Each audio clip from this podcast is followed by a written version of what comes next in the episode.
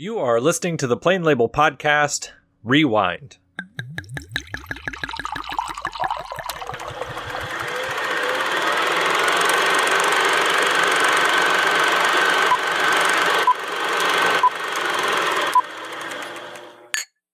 Hello and welcome back to the Plain Label Podcast. I am your host, Eric Williams, and in this episode, we begin a discussion of the Pirates of the Caribbean franchise with a look at 2003's Pirates of the Caribbean The Curse of the Black Pearl. Joining me once again for this episode is returning guest, Mr. Sean Stangland. Keep a weather eye open, you mateys. I'm glad to see that's why I'm, I have you on, so I don't have to do the, the pirate stuff. Uh, before getting into our discussion, I would like to mention that this podcast is still brought to you by the Deliberate Noise Network. Head over to deliberatenoise.com and check out some of the other shows that are over there.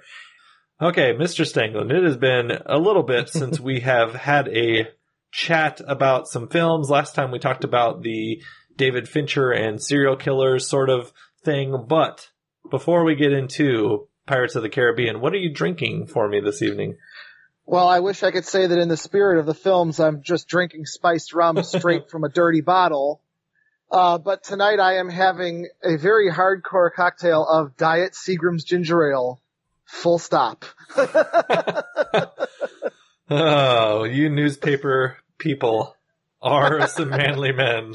oh yeah, let me tell you.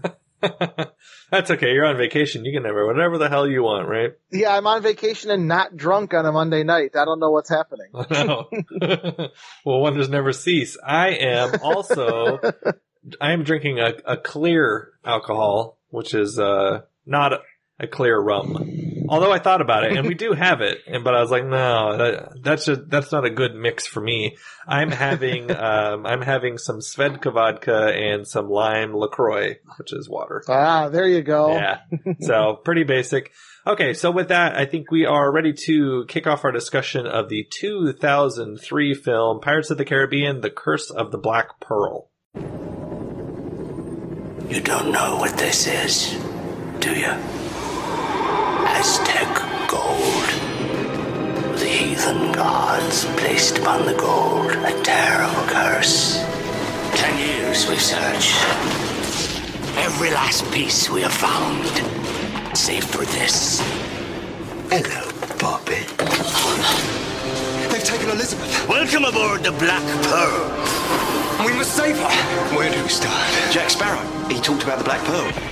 Make a deal with him. He can lead us to it. You forget your place. You are a blacksmith. If you spring me from this cell, I shall take you to the Black Pearl and your bonny lass. You're a pirate. Forgot one very important thing, mate. I'm Captain Jack Sparrow. Not sure I deserve it. You're not facing normal pirates. Cruel, demented, vicious pirates, to be certain. Say goodbye. Goodbye. But cruel, demented, vicious pirates who cannot be killed. The moonlight shows us for what we really are. That's interesting. We are cursed men. I hardly believe in ghost stories anymore. You best start believing in ghost stories, Miss Turner. You're in one.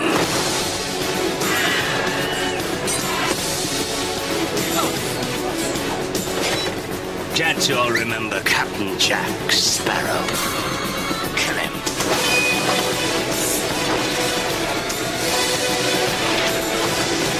I'm gonna teach you to meaning of pain. You like pain? Try wearing a corset.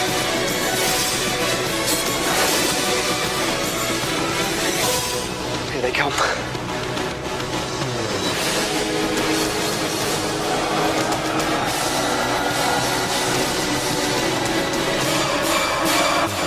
Pirates of the Caribbean. The Curse of the Black Pearl. I may have deserved that. And the IMDb plot synopsis, not written by me. I will stress that again for people that have, uh, are maybe new to the show. It goes like this. Pirates of the Caribbean is a sweeping action adventure story set in an era when villainous pirates scavenge the Caribbean seas. This roller coaster tale teams a young man, Will Turner, with an unlikely ally in rogue pirate Jack Sparrow. Together, they must battle a band of the world's most treacherous pirates led by the cursed Captain Barbossa in order to save Elizabeth, the love of Will's life, as well as recover the lost treasure that Jack seeks. Against improbable odds, they race towards a climactic confrontation on the mysterious Isle de Muerta. Clashing their swords in fierce mortal combat, Will and Jack attempt to recapture the Black Pearl ship, save the British Navy, and relinquish a fortune in forbidden treasure, thereby lifting the curse of the Pirates of the Caribbean. Holy shit, that's a lot of words. so, uh, pretty simple. It is a uh, Jack Sparrow and Legolas versus everyone else kind of a movie. yes. So, uh, before we get into the actual film, Sean has some history with the film that I do not have. Well, yes, uh, it, it has been, it was joked by a family friend that I was in fact conceived aboard the Pirates of the Caribbean attraction at Disneyland. Oh my god, Uh, gross. my, my parents, my parents loved Disneyland. They loved the attraction that this series of films is based upon. I grew up knowing what Pirates of the Caribbean was without any, um, cognizant memories of Disneyland. I had been there when I was a baby, but I don't rem- I, my first coherent trip there was not until I was um, nine years old. But I felt like I already knew everything there was to know about this this theme park ride, which, if you don't know, is a slow moving boat ride um, that really has nothing to do with the supernatural, has nothing to do with Jack Sparrow. At least it didn't before these movies. Um, all the characters of this movie were created for the movie on the bare bones of, of a boat ride that was built in 1967.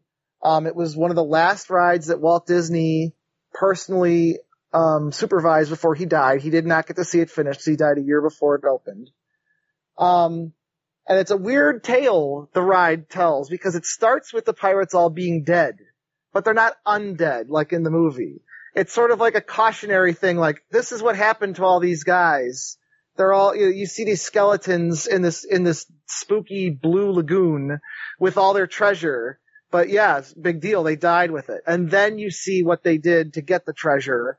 It was kind of a the the backwards narrative was a necessity of the way disneyland was built. Basically there was no more room in the park for the ride. So you board the ride in a station that's in the park then you go down two waterfalls that go underneath the train tracks because so many theme parks have a train going around. And so they built the dark blue lagoon part, the spooky part, and this in this underground thing uh, section underneath the train tracks. Then you come up at the end back into the park after you've seen in this huge show building that reconnects back to the park. Um, so that's a that's a loose way of explaining what the ride is, but it's basically here's these dead pirates. They got all this treasure. They didn't, they couldn't do anything with it. And now here's how they got it. And they show them sacking a town and, and launching an attack on Port, on Tortuga or Port Royal or whatever you'd care to have it stand in for. Those are two locations in the movie. Um, so that's probably way too much explanation about the ride. It's a boat ride about pirates. And now that the movies became so huge, now Jack Sparrow and Barbossa and other characters are in the ride but it's fundamentally the ride has never changed. Really? So what? Okay, so Jack Sparrow is a, is a brand new character. Yes, all the characters in this movie are were created for the movie, and then they they put in references to the ride here and there. More usually visual references, and the song. The song is referenced at least three times Yeah. from the from the ride. But the ride really doesn't have much of a narrative. It's just kind of here's a band of pirates sacking a town. Hmm. Now they try to force a narrative where Barbossa is looking for Jack Sparrow and Jack Sparrow pops up a few times within the ride. But it was really just kind of supposed to be an atmospheric thing. And that's kind of how Disney built their reputation, um, as an innovator in theme parks. They would make these big rides that were not thrill rides. It was just, we're going to transport you into another place for 17 minutes, which is how long Pirates of the Caribbean, the original version is. 17 minutes you're on this boat. Um, and it's really more about being sucked into the world than telling a story. Hmm, that's crazy because I think one of the things that I was struck by watching this film, and I, I guess, I guess I would attribute it to the success of the franchise and the sort of um, the pop culture that surrounds the films now is that once Jack Sparrow came into this movie and was introduced finally, and um, and we'll talk about all of that stuff here in just a second. But once Mhm. once he was introduced, I was like, oh, Jack Sparrow. Okay, uh, that's a. It came across to me like, oh, here's a, here's the person that uh, you already know about. Yes, it does kind of, he, he, that's the brilliance of this performance is that it seems like it arrives as a fully formed character. Yeah, exactly. Huh. And that's, I guess I'm just trying to wrap my, wrap my mind around that now because I was like, oh, well, this must be the main person that's in like some version of this, not him doing the, Mhm. you know, the Keith Richards thing, but some, uh, some version of, of Captain Jack Sparrow was in the ride was what my impression was. But that's really interesting to me to, to know that that's wholly created for the film. And this is a Ted Elliott Terry Rossio. yes, Uh, who probably most famously before this scripted Aladdin. Okay. So they have a history with Disney. And, you know, saying that you script Aladdin maybe doesn't mean that much between the fact that all animated films have a story department and that in Aladdin's case, you had Robin Williams pretty much ad-libbing everything he did. But, um, Yeah. but that's a good, you know, they, they were, they have written a lot of movies, especially, I would say this was, Pirates was probably the end of their career. Interesting. Um, I don't think you see their names in anything anymore, but they don't, they probably don't need to do anything after these movies. yeah, really. So let me ask you this then: How much do you? Th- how much, in your opinion, is what's on the page and what Depp is doing? I think that Depp, I know for a fact that a lot of these throwaway lines that seem really off the wall are Depp's creation. There's one where they cut back to him talking to the two, to the two naval officers that he's trying to con so that he can take the Dauntless. Yes. There's, there's a scene there where he goes, and then they made me their chief. And that's like a reference to some obscure British comedy Hmm. that he came up with on the day. So I think it's fair to say that a lot of that stuff he planted along the way himself. Okay. Well, let's uh, let's stick with the characters because one of the notes that I had written down here, and I guess for people that haven't uh, figured this out yet, this is a first watch for me. Uh, I somehow, you know, for someone that watches as many movies as I have, and then do for the the show, this was the first time that I had watched this, and I think part of what it was is, um, I feel like, especially in 2003. I had this preconceived notion of, oh, it's this Disney ride that has been turned into a movie. I'm not gonna, that's not gonna be something that interests me. Mm-hmm. And then, you know, I was well aware of the, the box office and the sort of way that it seeped into pop culture and, and uh, everyone talking about Depp and his performance and what he was doing on screen in this and all that kind of thing. And, and it just became like the movie and everyone had seen it. And I was definitely in my Eric Williams stage where I was like, no, I'm not going to watch it then. Like if everyone's seeing it, everyone's liking it, I'm not going to see it. I'm not going to go watch it. Uh, I'm just going to sit here and stew about something, you know? Well, and- I was going to and- do that thing. And by the time this came out on DVD, who had time for a two and a half hour pirate movie when there was a four hour Lord of the Rings movie to go see? Oh yeah. and what's so funny is, yeah, I was definitely, I was way into all the Lord of the Rings stuff, but, Mhm. um, I did, I did feel the length of this film. I will say that. Yes, there, there, it seems like it, uh, repeats the same beats uh, twice uh, in the last hour of this movie. Yeah, cause we got, you go to Isla de Muerta twice, Mhm. and you have at least two, two, uh, sea, sea-bound battles at the end when there could probably just be one. Yeah, we got to a point where I watched this with my daughter, and she's now nine, and so I was like, "Oh, this would be perfect for her to watch." Uh, you know, it doesn't have a whole lot of sexuality. I mean, Keira Knightley, they like try to make her more shapely. We'll say, Yeah. but I'm yes. like, eh. I'm like, okay. Um, but uh, even though it's rated PG thirteen, I was like, no, she can handle this. And we had had paused it at one point because she actually had gone to see the Nutcracker uh, when I Hmm. was watching this, and so I, we had paused it, and I'm like, oh yeah, we'll just watch it when you get back. And I looked, and there was like an hour and ten minutes left still, and I was like, whoa, what? I was like, holy shit! Like I thought this And was this- almost over. And this is one of the shorter ones in the series. That's crazy to me. Yes. That is crazy. It is on. Jerry- uh, it is on Netflix for for those that are wanting to maybe catch up with this while we're talking about it. So did you watch it on Netflix? Uh, I we watched it. We watched it twice. Uh, We Mhm. watched it once via the DVD. I got it through uh, Netflix DVD, and Mhm. then we watched it again yesterday just as a kind of refresher uh, to remind me the things that I wanted to talk about. And we watched that on Netflix. I, I asked because I watched it on the original Blu-ray release, and I was kind of pleasantly surprised by how non-Blu-ray-ish it looked. It was, it was, there was a lot of film grain. Mm. It looked like a real film. It didn't look like a big, like a, like a video game. So I'm just curious if the Netflix transfer looks like that too, or if they've, if they've noise reducted the hell out of it and it just looks like a video game now. well, I will say that I don't know if some of it is due to uh, making it look a little ultra polished, or if it's Yeah. the actual filming of the of the film. But it's Mhm. there are some parts where that are like not lo- where they're not on location, and you're like, Yeah. whoa, they are really not on location right now. yeah, and you can really tell on this movie because they did shoot a lot of it on location. Mhm. So when they, yeah, when they do take you out of the, like, especially in the Isla de, de Muertos set, you're like, okay, now we're on a soundstage. yeah, well, there, there's times where uh,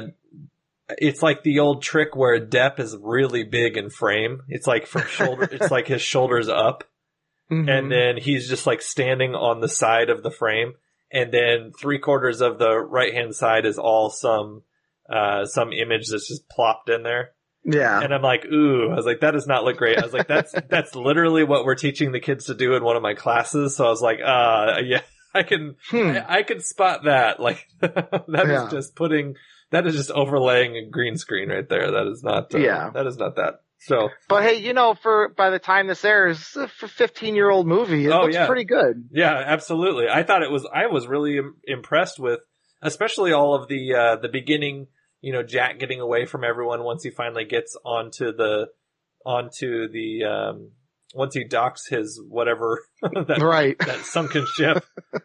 Whenever he finally docks that thing, and and like you said, it w- comes out and into the film as a fully formed character.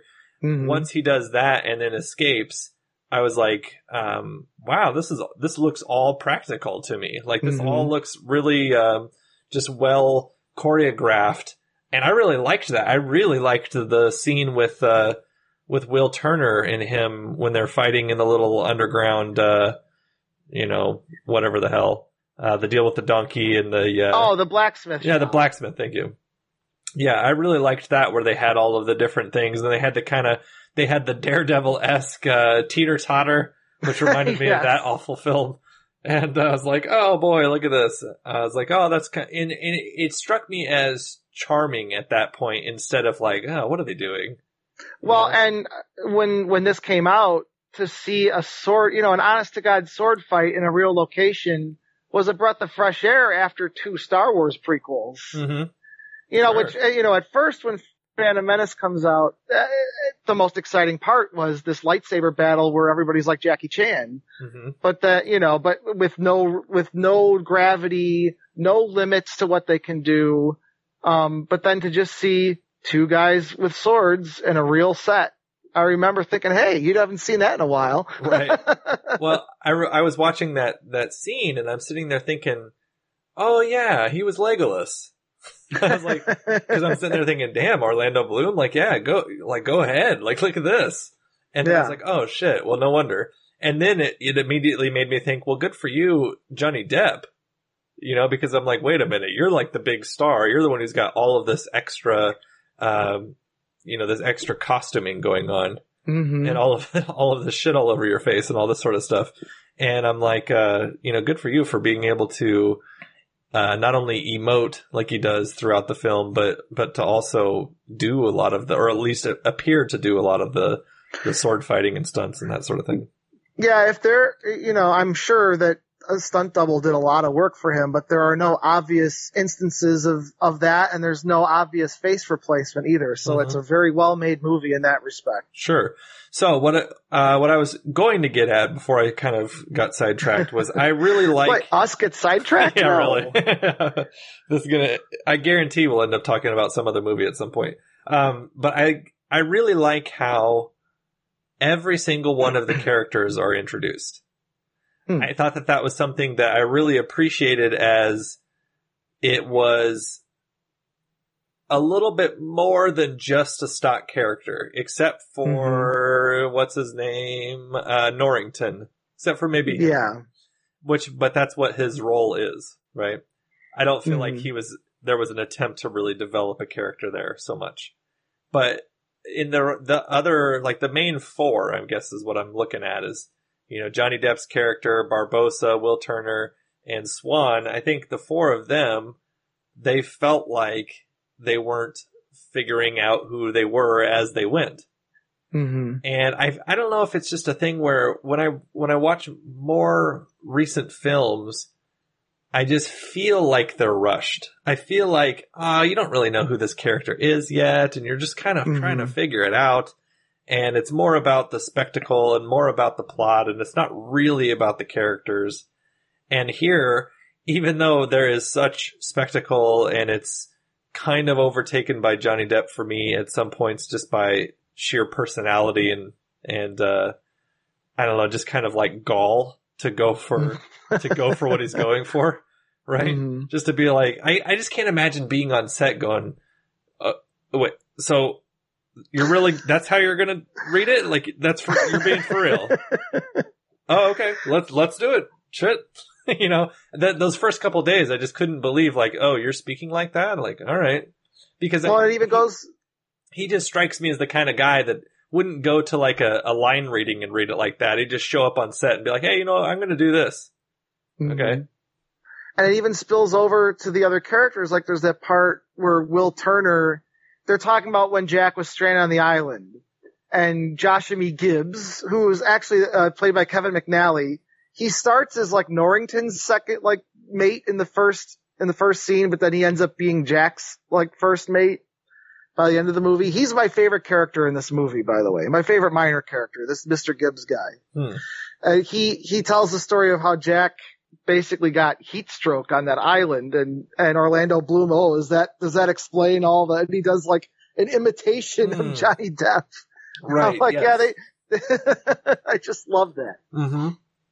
You know, and I may get shit for this, but I like Orlando Bloom, and yeah, I, me too I think he is doing exactly what he's asked to do because mm-hmm. in the script he has to play the sort of vanilla, earnest, uh, like wistful sort of, you know, generic kind of protagonist. Mm-hmm. Like that's what he's asked to do. And so that's, I think he does that really well. He does that almost the exact same type of performance in the Lord of the Rings films to where he's, he's not, you know, he's not trying to melt hearts or, or, uh, fool anyone with like witticisms really in this. You know, Right. he's, he's playing earnest and he, I think he does that really well. And, and I know he gets shit on, but I think that he's good. And I think that, um, I will admit that I, I, I don't think that I would consider it a film that I would ever watch again, but I didn't think Elizabethtown was that bad. oh The Cameron, the Cameron Crowe yeah film. that He made that and then he basically disappeared off the face of the earth. Yeah I kind of have a I I thought that movie kind of got unfairly shit on too Yeah. um the thing that struck me about Orlando Bloom this time you were talking about character introductions Uh huh. is, is so we meet Will Turner as a kid in the very first scene. And really, we, we know he came out of the water after a pirate attack. He has this medallion on, and you know that he and Elizabeth are going to fall in love. You just know that from the first, I mean, that's just so clearly defined. Right. And then the next time you see him, he doesn't even have to say anything for his whole character to be defined. He's waiting, he's waiting in Elizabeth's father's house. He's got a package under his arm, and he's admiring this this candelabra on the wall and just mm-hmm. pulls it right off the wall. and it's just like, and it kind of sums like, you know, he's this very earnest, good-hearted character, but for most of this movie, he can't quite put it over. like, Yeah. despite, you know, he, he defeats Jack, but then his drunken master gets the credit for it. Mhm. He kind of gets undermined all throughout the movie until the end of the movie. And, Yeah. and that's, I think it, it sets it up perfectly right in the first like five minutes of the movie. Exactly, because then he's in the big, the first big sort of battle sequence, and he's in there and he's kicking ass, and then he gets hit in the back of the head. Yeah. Yeah. Just kind of a passerby just kind of bonks him, Yep. right? And and he just falls over, and it's just little things like that to where it's like, uh, you know, it's definitely, hey, audience, see yourself in this guy. hmm Hey guys, this is this is your uh, this is your character right here. it's like Johnny Depp's fun, but this is your this is your dude. Uh, so I thought that I think that he's good. I think that he's fun. Uh, let's talk a little bit about Mr. Barbossa. What, tell me about uh, Geoffrey Rush, who was having himself some good times. Well, yeah, I mean, the, I don't know if, if I've seen too many performances that are, are more an actor having the greatest time of his life. I mean, he's really relishing it. And that's a guy who doesn't need to do a Pirates of the Caribbean movie, and now he's done five of them. Oh, is Um, that right? Oh shit. I guess. By the way, Barbossa doesn't stay dead. Well, I, I said before we start, I, I try to, I, will try not to ruin anything for the future movies, but now I just did. Oh well, it's Well- not like that's not. I mean, it's not like I'm I'm not on my knees going no. I know, You know? but um, and you know he he presents himself as a very uh as as being all about formality when you first see him, but then he subverts it right away with ah they're more guidelines than Mhm, rules. mhm. it's this really it's this really great character who is terrible, but you also kind of respect his ethics in a way. right. He- and um I don't know. I think he's a great character. Yeah, I think he's a lot of fun. I think that he- if you watch him, and especially him and Depp's role, or him and Depp's scenes, I think that it's really hard not to just admire the amount of fun the two of them are having. Mm-hmm. And I think that that's sort of where I fall on the film is, is sure there are things you can nitpick and yeah, it's, it's maybe a little long and there's things that they could have cut and some things work better than others and all this sort of stuff that's pretty minor really, but overall it's just fun. It's just a fun movie. And I think that, you know, that's my overall take on it is, yeah, it's not for necessarily your, uh, you know, it's not like your indie sort of 40 seat kind of a film. You know, it's not going to open on like a Wednesday and only be there until Friday or something like that. Like it's, it's a big spectacle of a film. It's Gore Verbinski. So what do you expect? Right? It's, it's, uh, it's like big and loud and, and uh, kind of broad and, and, it, but ultimately it's a lot of fun and it makes a movie out of something that I don't think everyone thought could be made into a movie. Well, yeah, and what's really amazing about this movie to me, first that they would let Depp do what he did, Mhm. which you know, I you you you have to because uh, without him giving that performance, I don't know what this movie would have been. But then I think the structure of this movie is very strange Okay. and very and very convoluted to the point where. So uh, who do you who do you think is the protagonist of this movie? that is a really good question. So, I know, isn't it? And it's a, and it's your your answer to that make to that question may even change over time as you see the rest of the movies. Mm, okay. And it's just I don't understand. Like I I just I don't understand how this script got approved for a project this risky. Yeah. You know, I, I can't I don't know how this project got approved. Period. It's like uh, we're gonna make a two hundred million dollar pirate movie based on a ride at Disneyland. Like I don't. I don't know who put it over in the pitch room. I would I would imagine it was Bruckheimer who was just like, I want to make a pirate movie. And Yeah. they were like, okay, Mr. Bruckheimer, whatever you want. Yeah, maybe they were just But- like epic movies are the thing with a big cast. And we've Yeah. got this, uh, we've got this Disney property that we, I think we can turn into a film. and at the time, you know, they had, they had done a Country Bears movie, Oh my goodness. which was a big joke. Um, I think that was the only one they had done so far that was based on a theme park property. Or maybe the Haunted Mansion movie came out before that too, but that, and that was a, that was also terrible. Hmm. Um, and really none of the other ones, you know, they, they've been trying to get a Jungle Cruise movie off the ground for a while, and I think it's going to finally happen with The Rock.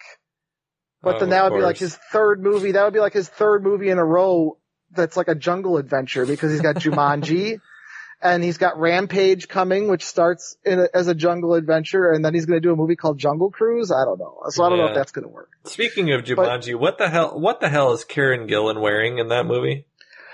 Karen Gillan, Karen Gillan's character is supposed to be like a Lara Croft type, and the and the kid.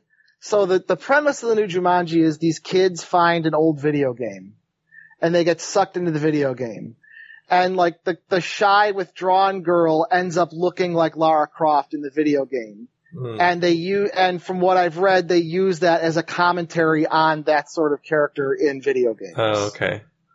But yeah. Okay. when you first saw the pictures, it was a little alarming. I was like, what really? the hell? Yeah, like, Yeah. oh my god. Like how everyone else is like in full camo and she's wearing like half of a shirt. I'm like, oh, Yes. All right. So, huh. Uh, yes. So this film got approved. Uh, well, let's talk a little bit about the, the one main character that we haven't really talked about. What do you think about Keira Knightley's performance in this movie? Well, I I remember at the time not knowing much about her, and she became a big star after this. Mhm. I I, I feel like this is the movie that put her over big time. Um, I mean, I'll, I, she's probably my favorite character in the movie, other than I've now said that three different characters are my favorite character in the movie. I was kind of realizing watching this again last night that I like this movie even more than I think I do. Mm. Um, but she has to do a lot. She has to do a lot in this movie, and she has to not come off as a damsel in distress, even though she is for part of it. But then she gets to take charge at the end, and you believe it. At least I do. When she's giving orders on the Black Pearl at the end, Right. um, and she has uh, some very nice scenes with Depp on the island where she gets to. I think she's faking being drunk. We find out at the end of that Yes. Yeah, that sequence. seemed to be. Yeah. and it's, yeah, I, I mean, I would never tell you that Keira Knightley is one of my favorite actors, but then every time I see her, I'm like, oh, Keira Knightley's great. So I don't know what it is about her where I kind of forget about her all the time, Mhm. but then every time I see her, she's like, oh, I'm like, she's great. So you're trying to tell me that you didn't think she was a big star after Bend 'em like Beckett or Bend It like Beckham? Well, I think she was a big star with film critics after Bend It Like Beckham. Which, Yeah, she had- since those were the only people that saw that movie. yeah, she had quite a quite a year. 2003, she had this and she had Love Actually. And I oh, think that's true. those are the two things that really kind of catapulted her because then she did King Yes. Arthur the following year, and then she did The Jacket, Pride and Prejudice, and Domino all in 2005.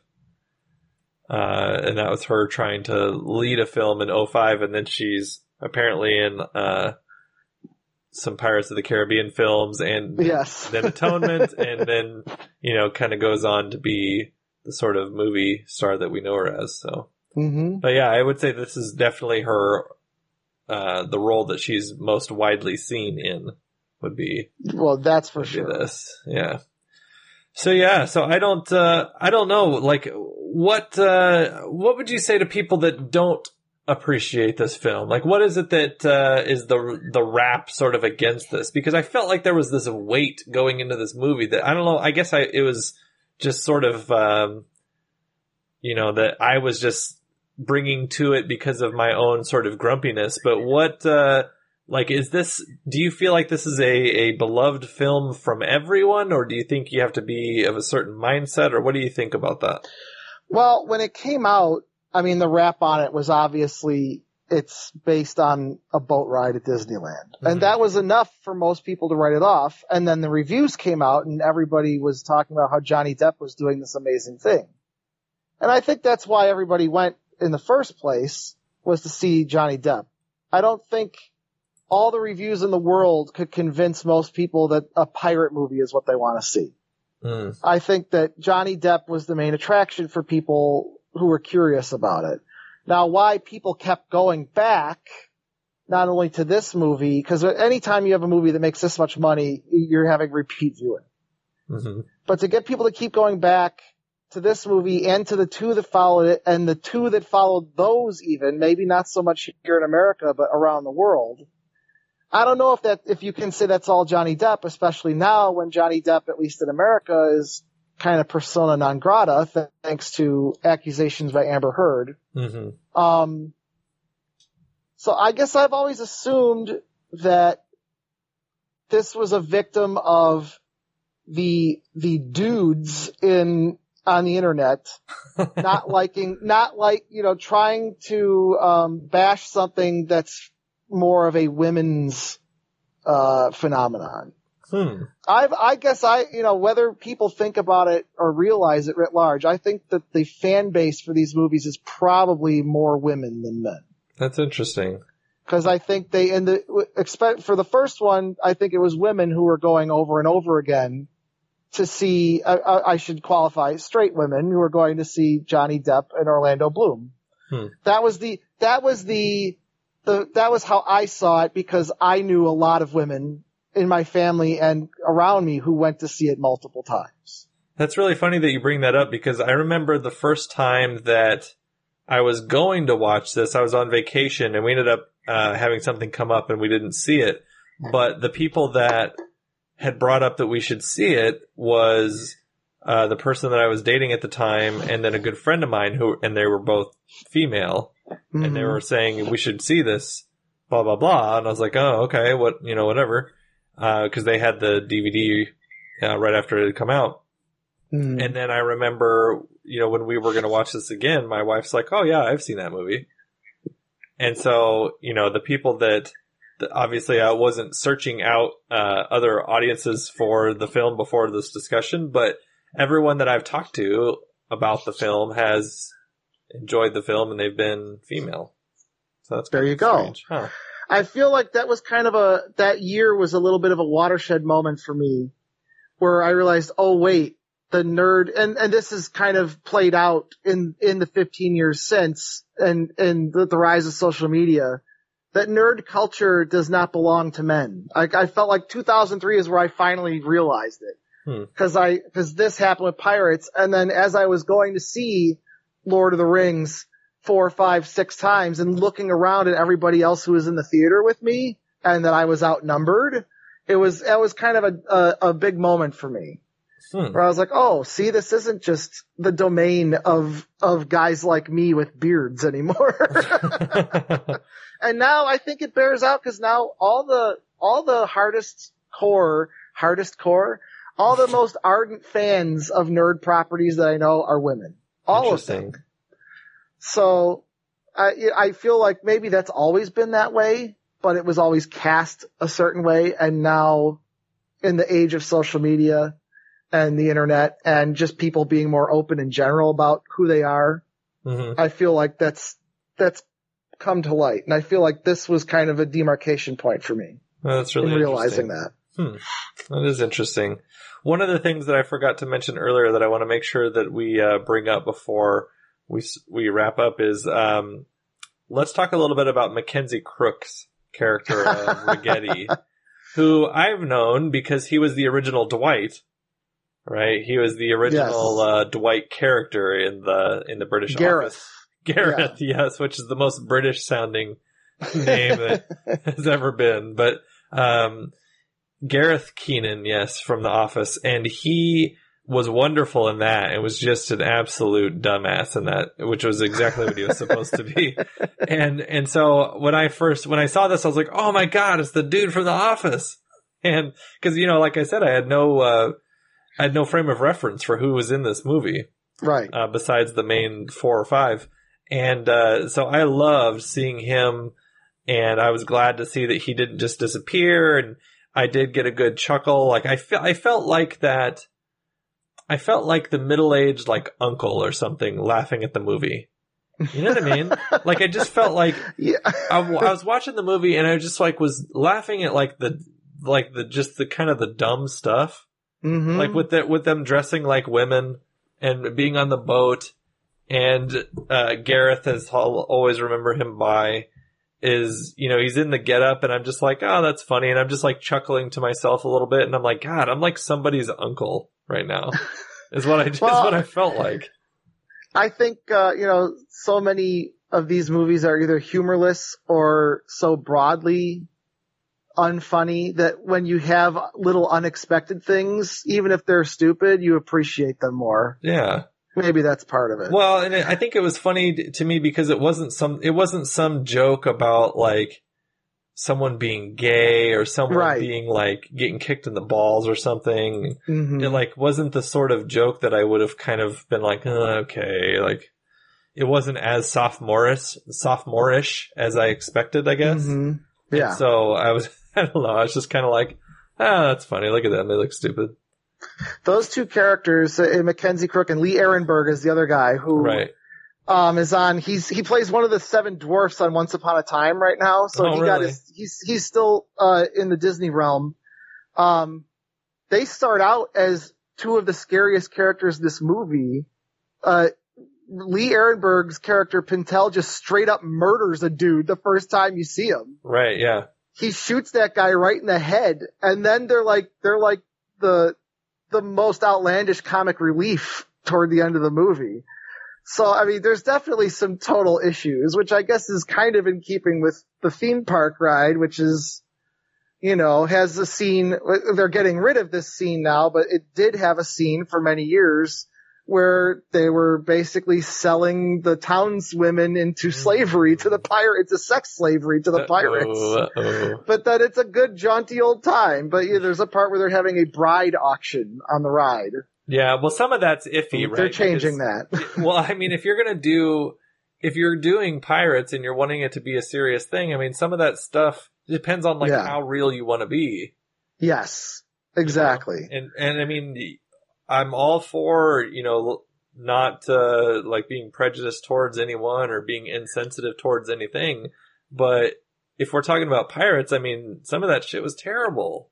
So- yes, and I'd say this movie goes farther than the ride ever did. I was kind of surprised watching it this time um, after uh, Elizabeth and Jack have their Jack and Rose moment. Oh, right, it's like yeah. right out of it's like right out of Titanic. yes. and um and Jack, you know, um puts the chains around her neck and he and he has her put his personal effects back on and it's Mhm. very it's really kind of gross Oh, the way that he the look that he gives. Yes. yeah and and then later on like Barbossa says there's some ultimatum he gives her and he and he's uh, the dog is barking The now dog so we might want disagrees.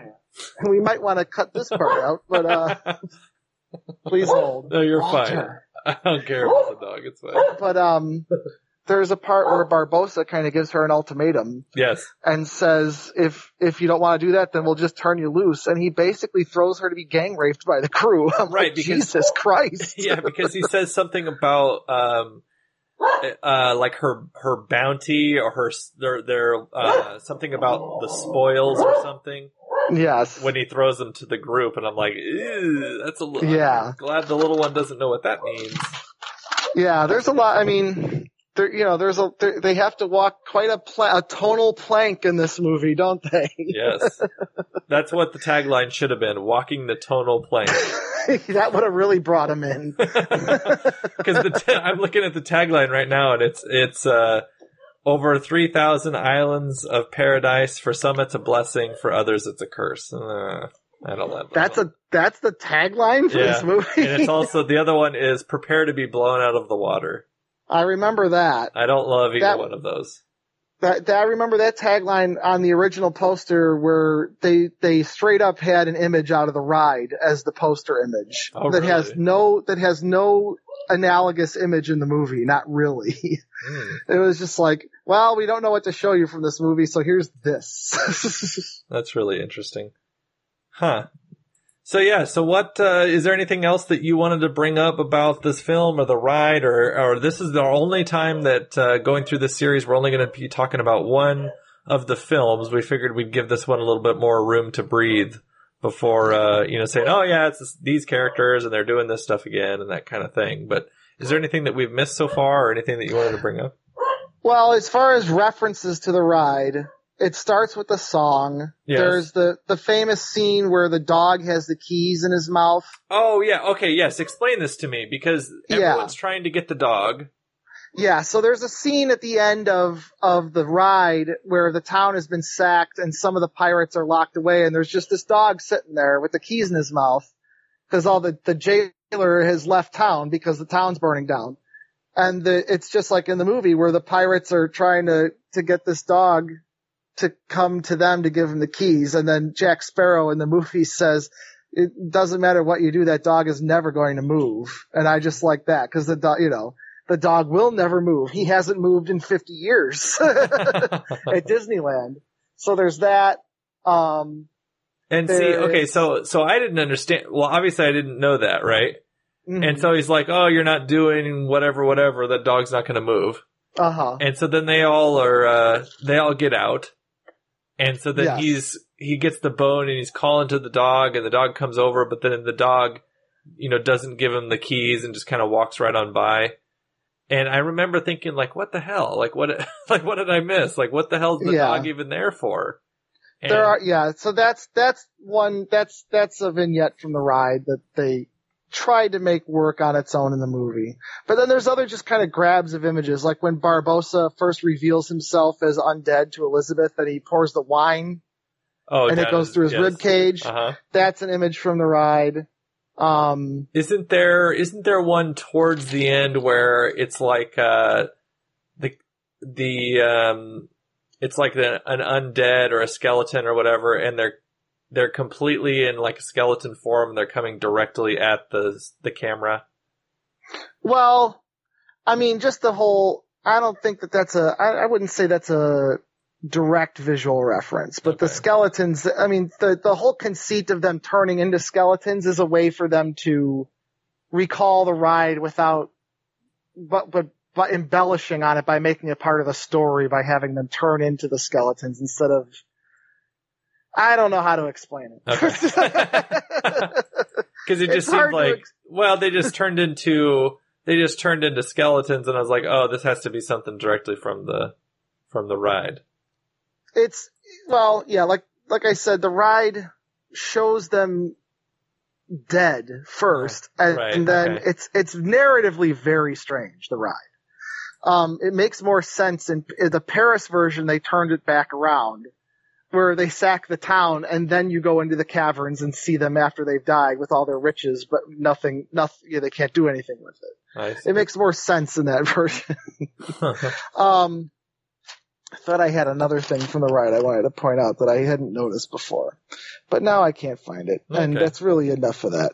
Um, the other thing I wanted to mention was the music, which oh yes yes how I in the world I- have we not mentioned the mu- music yet I have not been able to nail down this story in many years because it seems like there's no official version of it. And every, every weirdo on a film score message board has his or her own idea of what happened. But basically they hired Alan Silvestri to do the score and Alan Silvestri who did Back to the Future and, uh, you know, all these Robert Zemeckis movies and you would probably expect him to deliver like an old timey swashbuckling score. hmm And for whatever reason, Jerry Bruckheimer said no. So they wanted to bring aboard Hans Zimmer, who is Bruckheimer's guy, but for whatever reason, Hans Zimmer's name is not listed as composer. So Klaus Badelt is credited, but Hans Zimmer has basically taken credit for the movie ever since. He's credited on three of the other four movies. They established these three themes in this first one that are used over and over again in the later movies that have Hans Zimmer's name on it. Hmm. Um, and if you look at the end credits, there's a so he actually gets a sole credit on screen. It's a score produced by Hans Zimmer, where it's just that's credit on the screen. It doesn't share the screen with anything else. So it's like they're telling you Hans Zimmer actually wrote this, but there must have been some Some thing with the union. thing, yeah some contractual thing or union thing to where so whatever. Um, and I think that aside from the establishment of the main themes, the score in this movie is actually really terrible. well, Because- what's what's funny is that I that's the only times that I re- that I even recognized it was when it was doing the the main themes. Yeah. But there's like, the the underscore during like the the sacking of Port Royal or the the ship to ship battle Yes. a little more than halfway through is just the most bl- the most bland percussive synthesized bullshit because you can tell they had no time to do it so they're just like eh, now you get a pirate movie that sounds like you know man on fire or whatever that's a bad that's a bad example that's a bad example because i like the music of that movie try to think like a what you know the rock Oh, there we a- go. you know, there there's a bruckheimer movie that just sounds you know Welcome that's to the Hans Rock. Zimmer too, but it, it, that kind of music shouldn't be on Pirates of the Caribbean. And Hans Zimmer corrected that in the next two. Oh, okay. Um, but that, that closing theme over the end credits, I mean, God, that's been used at so many stadiums in the last 15 years. Hmm. It's what introduced the Chicago White Sox for their glory years in the mid 2000s. They played that every game, that music, and you still hear it at stadiums and, and, uh, repurposed for other things. They play it in Disneyland in the ride now. They, they have that music and part of it. It's not just the yo ho theme the whole way through. So Okay. Nice. there you go. Well, there you go. Hans Zimmer did it again. Your guy. he is your guy. That's for well, sure. he's one of them. That's that's true. If you're a composer, you have to, uh, and you're successful, you are Sean's guy. I just, uh, I, I just say that because you pay attention to the, the score more than most people. Yeah, I guess I do. Yeah. I and um and I kind of hate it when I come out of a movie and I can't remember any of the music because I'm like, oh, I wasn't paying attention. Yeah, well, you got a lot of a lot of stuff to pay attention to, especially in a film that is as long and convoluted as this one is. There's a lot of Well, there's yes. a lot of stuff going on. There is, and there's, I mean, even the new Star Wars. We're recording this just after the Last Jedi has come out. I came out of that movie. I couldn't tell you any of the new themes that John Williams wrote because Hmm. man, there's a lot going on in that movie. Hmm. But there are new themes because I listened to it on Spotify. there you go. There you go. Yes, we have yet we have yet to see that, and I was actually going to just mention that we uh, one of the first things that we're doing, my little one and I, once the uh, once the break hits for Christmas, is we are going to get the um, the original the original original Star Wars and uh, we're gonna watch A New Hope. And she has seen just uh, not the most recent film, and not uh, the she's seen The Force Awakens. As I Yeah. scramble to remember what that's called, which is terrible. um, so she that's the one that she's seen. Now she has no context as to who anyone is or Mhm. what any, what anything what's going on or anything like that. She's very excited to see the new film, so we needed to get her on to the New Hope and kind of go from there. Excellent. Uh, we are very frustrated at the household. We meaning me by the whole uh, let's just issue about 70 different versions of all of these things in yes. different box sets and different versions and all of that Mhm. which is uh, quite frustrating. Well, and if there, if anything good c- can come out of Disney acquiring 20th Century Fox's film studio, There you go. let us yeah. hope let us hope that it they can finally give us high definition releases of the unmolested Star Wars trilogy. and I'll see the the one that I have. Uh, well, I mean, I had like everyone else had the that three box set of VHS Mhm. tapes, and I'm assuming this DVD that is going to be that is shipping as we speak. Um, I'm assuming this is like the 03 Anakin as uh, Stephen Glass at the end of the. I'm assuming that's that version. oh, that just breaks my heart. but I'm not sure. You know, because it's just that's the only one that's available when I click on it, and Right. I want it to to ship. So Well, you know, if you if you get lucky, although this would have been on the bonus feature disc, there is a release, a DVD release that has the the unmolested versions as special features. oh, But they're not like they're not like remastered or anything. It's like they just transferred like whatever the last Laserdisc they Was just copied it released- over.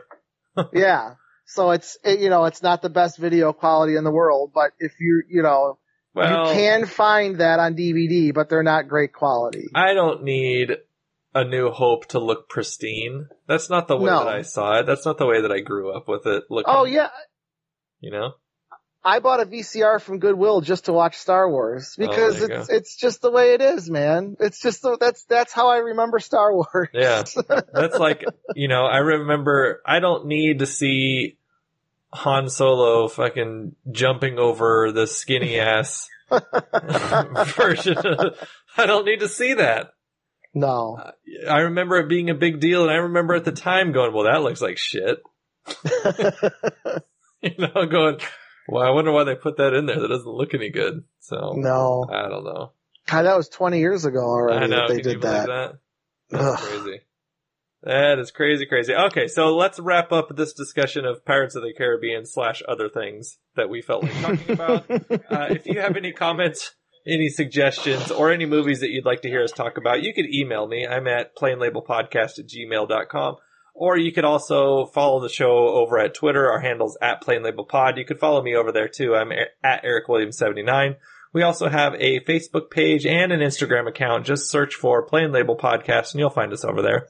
And say that you wanted to help us out a little bit, you can head over to movienoise.com. You're going to find our episodes that are posted over there. And if you check out those show notes, or if you just look at the show notes over at iTunes or wherever you're listening to this, you'll find links to our Amazon wish list. So I do want to thank Sean once again for coming on. If people wanted to hear more from you or get in touch with you, where could they do that? You should follow me on Twitter at Sean Stangland DH or go to dailyherald.com and search Sean Stangland. You can find the column that I write every Friday. There you go. So thank you for listening, and we'll be back next week with the films Dead Man's Chest and At World's End.